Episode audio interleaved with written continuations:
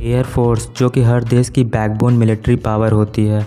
Air force यानी कि वायुसेना जो कि हवा के साथ साथ पानी और ज़मीन पर भी निगरानी रखता है। आज इंडियन एयरफोर्स दुनिया की टॉप एयरफोर्स में से एक है। एक लाख सत्तर हज़ार एक्टिव पर्सनल के साथ इंडियन एयरफोर्स आज चौथी रैंक पे आती है। तो आज हम जानेंगे इंडियन एयरफोर्स की कुछ घातक फाइटर जेट्स के बारे में, जो कि भारत सीमा के पास तैनात है। पहले नंबर पे आती है MiG twenty one. Soviet Union के द्वारा बनाया गया एक सुपरसोनिक फाइटर एयरक्राफ्ट जो कि 1959 में सर्विस में लाया गया था।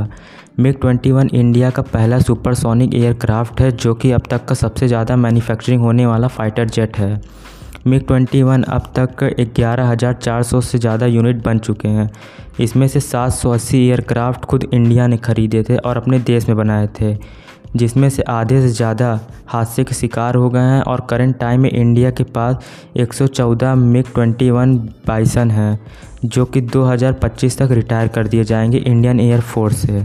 दूसरे नंबर पर आती है मिराज 200 डिसॉल्ट फ्रेंच की एक कंपनी द्वारा बनाई गई फोर्थ जनरेशन फाइटर जेट है, जिसकी टॉप स्पीड 2300 किलोमीटर प्रति घंटे की है।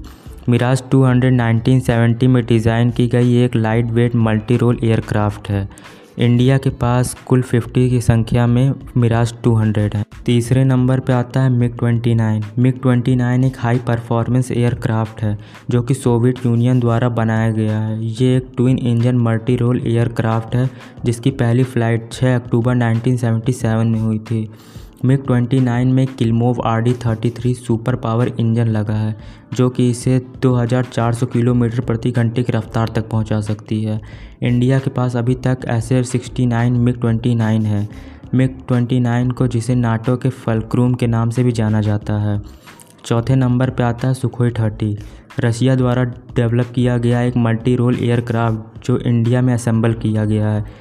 हिंदुस्तान एरोनॉटिक्स द्वारा रशिया से मिलकर बनाया गया एक heavy weight two seater fighter jet, जिसकी टॉप स्पीड 2100 किलोमीटर की है।